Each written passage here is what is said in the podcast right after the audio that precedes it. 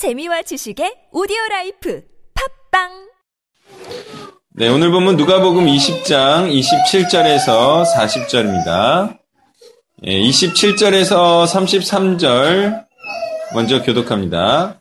부활이 없다고 주장하는 사두개인 중 어떤 이들이 와서 선생님이여 모세와 우리에게 만약 어떤 사람의 형이 아들을 두고 자식이 없어 죽으면 그 동생이 그 아들을 주하여 흠을 가하여 상속자를 세워 주리라 하였나이다. 그런데 7형제가 있었는데 마지가 아내를 취하였다가 자식이 없이 죽고 그 둘째와 셋째가 그를 취하고 일곱이 다 그와 같이 자식이 없이 죽고 그 후에 여자도 죽었나이다. 일곱이 다 그를 아내로 취하였으니 부활 때 그 중에 누구의 아내가 되리이까. 아멘. 예, 이제 예수님을 난처하게 하고 책잡기 위한 공세가 계속되고 있어요. 만약 어떤 훌륭한 이론가가 있다고 해보죠. 그가 주장하는 이론들 중에 하나만이라도 틀렸음을 입증한다든지 또는 말문을 막히게 하면 그에 대한 존경심과 추종자들을 떨어뜨릴 수가 있죠. 자, 그래서 이 사두개인들은 그들이 하나님의 말씀이라 신뢰하는 모세 5경의 내용을 가지고 예수님의 주장이 틀렸음을 입증하려고 합니다. 그것은 형사 취수법이죠. 이걸 보니까 부활이 없는 것이 확실하다 이렇게 주장하고 있습니다. 그런데 이들이 주장하는 형사 취수법이 이것으로 부활이 없음을 주장하기 위해서는 전제로 해야 되는 게 있어요. 그죠? 그것은 뭐냐? 바로 내세에도 현세와 같은 이런 부부관계의 개념이 지속돼야지만 이들이 주장하는 것이 가능하다 이거예요. 그러니까 이 현세주의자들, 이 사두개인들은 어때요? 뼛속까지 현세적이죠. 그래서 이들은요, 현세적이지 않은 것은 생각하기 어려운 자들이에요. 네, 뼛속까지 현세적이다. 그래서 이 관점과 의도의 중요성을 우리가 이런 부분에서 알 수가 있어요. 이들은 현세주의를 추구하고 현세에 갇혀 지내는 자들이에요. 그러니까 성경도 있다고 보면 있는 것이 될 수가 있어요. 근데 없다고 보면 어때요? 없는 것을 뒷받침하는 게 성경 구절이 돼버리는 거예요. 예, 우리는요, 자신의 시각과 의도에 따라서 충분히 성경이 이렇게 될 수도 있고 저런 내용을 다루고 있다. 이렇게 볼 수도 있다는 것을 알 수가 있습니다. 사두개인들은 여기서의 삶을 근거로 내세에서 관계가 재편되는 것이라는 사실을 알지 못하고 있어요. 그런 일을 생각조차 하고 있지 않아요. 아예 머릿속에 상상하기도 힘든, 어려운 그런 것이 이들의 내세의 개념입니다. 어떤 틀 안에 갇혀 있다라고도 볼 수 있고요. 그래서 그 틀의 이름은 자신의 주장과 또는 개념과 이론과 관점이다라는 겁니다. 그러니까 자신의 관점 안에 사로잡혀 있으면 그 이상을 생각할 수 없고 오히려 없다라고 믿는 그런 현상이 초래가 됩니다. 자, 현세에서 신자와 불신자가 결혼을 했다고 생각해 보세요. 또는 신앙이 좋은 자와 보통인 자가 결혼을 해서 그 상태 그대로 현세를 마감했다고 해보죠. 근데 내사에 가서 서로 여기처럼 편하게 얘기하고 만날 수 있을까요? 그런 부부관계가 유지될까요? 이 땅에서 부부관계가 유지될까요? 아니면 재편돼서 어떻게 될까요? 재편돼서 여기서는 막 만만하게 대했어. 근데 신앙이 어마어마하게 좋았던 그 아내는 남편이었어. 하늘나라 가면 그 사람이 어떻게 보일까요? 어마어마하게 감히 근접지도 못하는, 또는 구렁이 있어서 말을 건네기도 어려워. 어마어마한 존재가 돼. 여기 있을 때나 부부관계지. 거기에 가는 순간 하늘과 땅 차이. 머리를 조아렸을 때 겨우 만나주는 사람. 예? 굉장히 존귀한 사람. 여기서 그 부부관계가 거기서 부부관계 유지될까요? 아니에요. 신앙으로 완전히 재편되는 세계에 갈 거예요. 사실 이 땅에서부터 그런 가치 차이가 있었어요. 다만 외적으로 드러나지 않았을 뿐이죠. 이처럼 내세에서의 관계는 완전히 재편될 것인데요. 그때의 기준은 여기서의 삶과 신앙이 될 것입니다. 그래서 높아지길 원하면 낮아지라 라는 말씀을 하셨던 것이죠. 또 한 가지 자녀에 집착하는 분들을 위해서 말한다면 여기서나 부자와 모녀와 부녀와 모자관계이지 내세에서는 신앙 여부로 또한 재편되겠죠. 천국에서도 여기서 자녀였던 자가 지옥에 있다고 마음 아파하겠습니까? 자, 여기서 자녀였어요. 근데 둘 다 죽어서 자녀였던 자가 지옥에 갔어. 그러면 천국 간 부모였던 자가 마음을 아파할까요? 아니요, 그게 천국이 될 수가 없어요. 평안이 어떻게 있습니까? 그러지 않습니까? 않습니다. 오히려 천국에는 더 사랑스러운 내 아들과 딸들이 많이 있어요. 예. 현세에서도 어떤 일들을 보게 되면요. 여러분 그런 분들 봤어요? 여기서도 답답하고 속썩이는 자녀에 대해 그리 사랑하지 않는 마음들이 많이 목격됩니다. 많이 목격돼요. 제가 내 아들이 아니었어. 이런 거 많이 있어요. 내색을 안 해요. 사랑스러운 애들이 많은 천국에서 그런 애들이 만약에 자녀라고 해보세요. 얼마나 기쁘겠어요.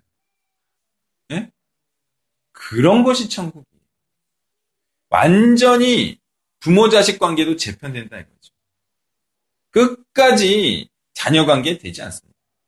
자녀 관계는 그리스도 안에 순종하는 자들 가운데 다시 부자 부모 관계가 재편이 된다 이거죠.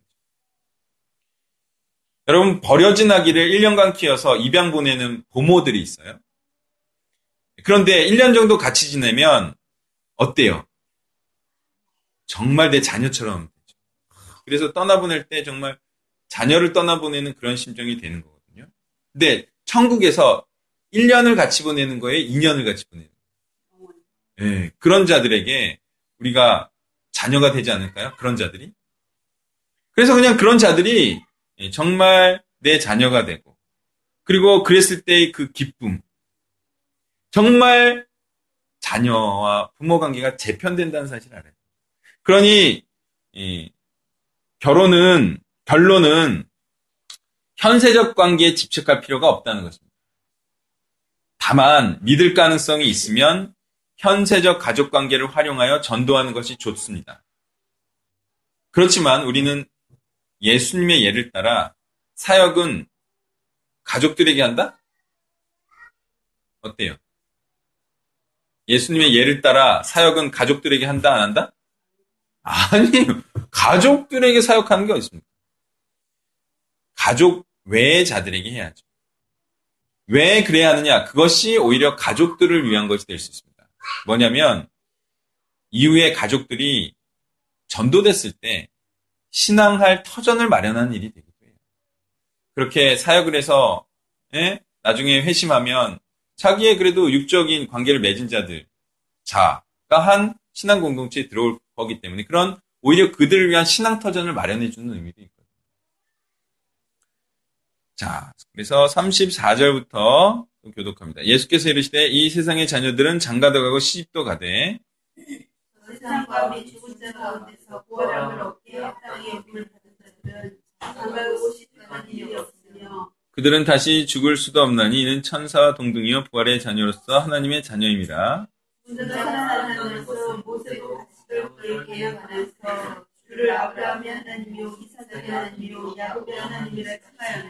하나님은 죽은 자의 하나님이 아니요 살아있는 자의 하나님이시라. 하나님에게는 모든 사람이 살았느니라 하시니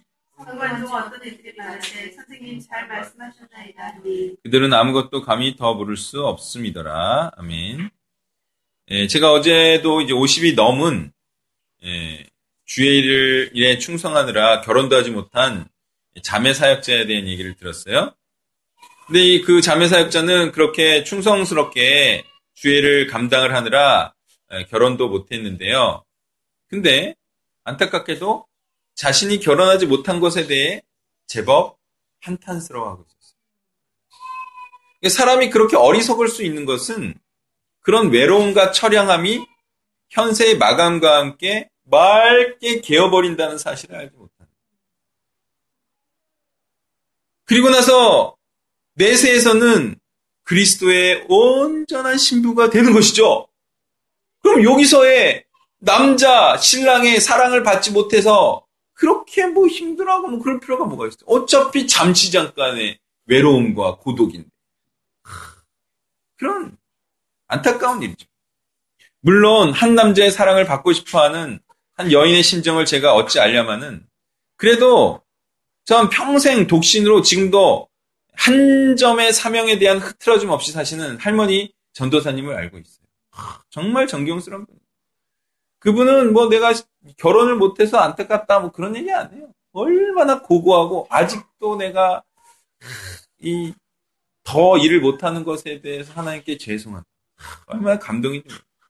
예, 제가 그분 모시려고 하다가 너무 연로해가지고 못 모셨는데 가나안 하우스에 왔다 갔다 하실 수는 없잖아요, 그분이. 예, 그래서 못 모셨는데 참 그런 분 보면은 얼마나 감동인지 몰라요.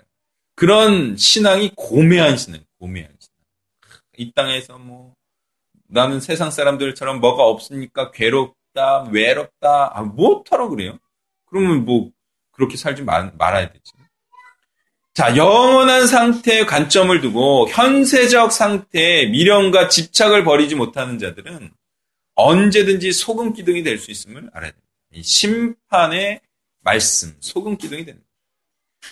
우리는 다만 내세에서 하나님과 충만한 교제를 누리느라 심심하고 외로울 틈도 없이 기쁨과 평안이 충만한 상태가 될 것을 우리는 생각해야 됩니다. 그 소망이 있어야 돼요. 자, 그 다음 37절에 보면요. 죽은 자가 살아난다는 것은 모세도 가시 떨기나무에 관한 글에 주를 아브라함의 하나님이요 이삭의 하나님이요 야곱의 하나님이라 칭하였나니. 이게 어떻게 부활을 증명하는 것이 되냐.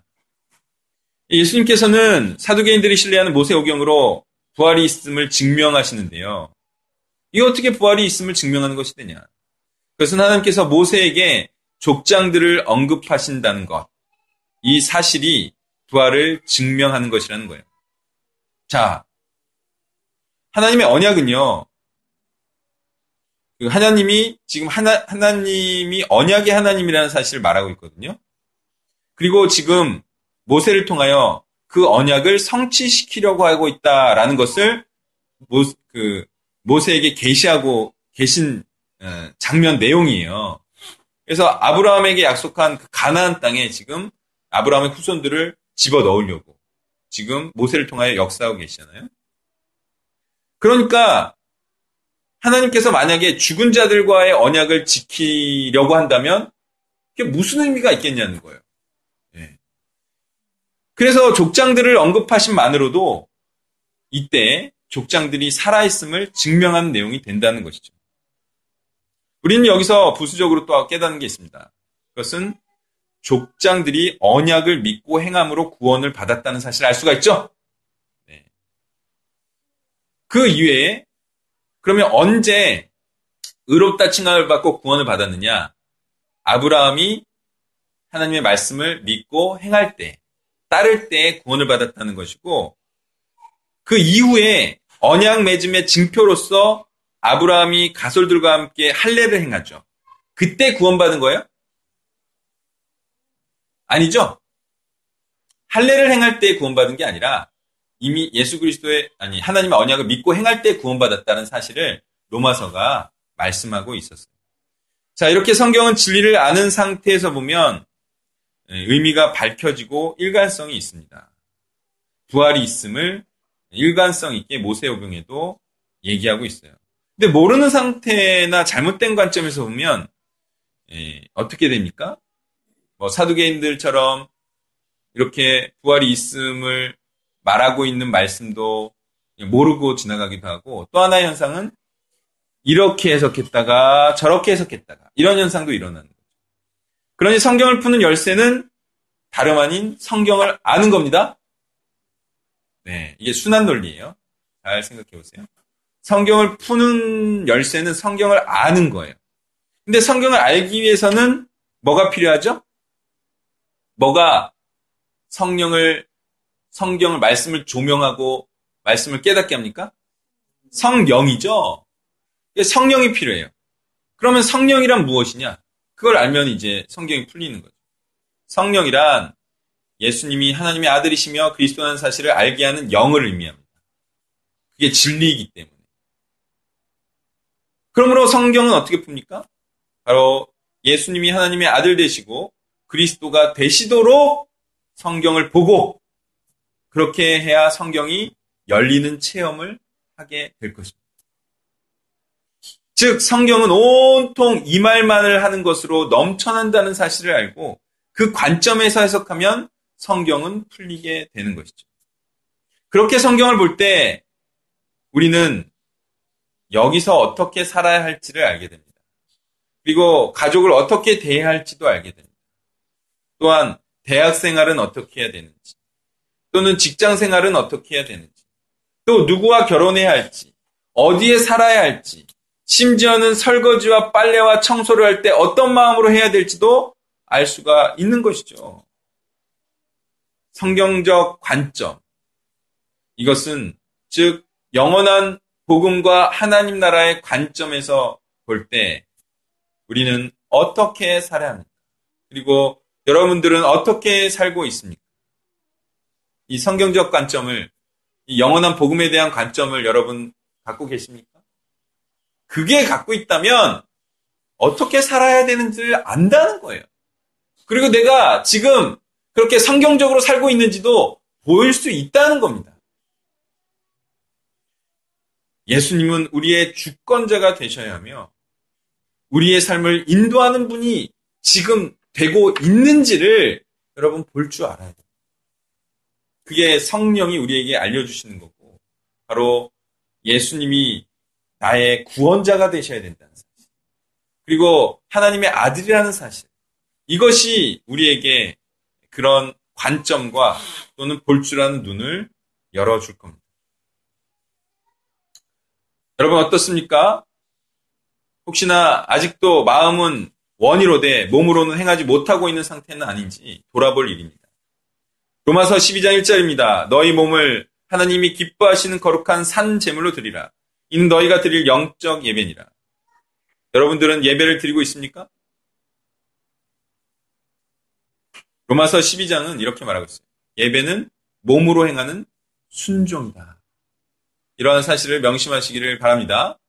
정리하면요, 자신의 관점에서 성경을 풀어서는 안 된다는 겁니다. 그러면 하나님의 관점에서 풀어야 하고 성경이 말하고자 하는 관점에서 우리는 성경을 풀 때 성경이 풀릴 수 있어요. 그것은 바로 예수님을 그리스도라 믿게 하고 따르게 하기 위한 관점과 의도에서 성경을 보고 해석하고 또한 우리가 가르쳐야 할 것입니다.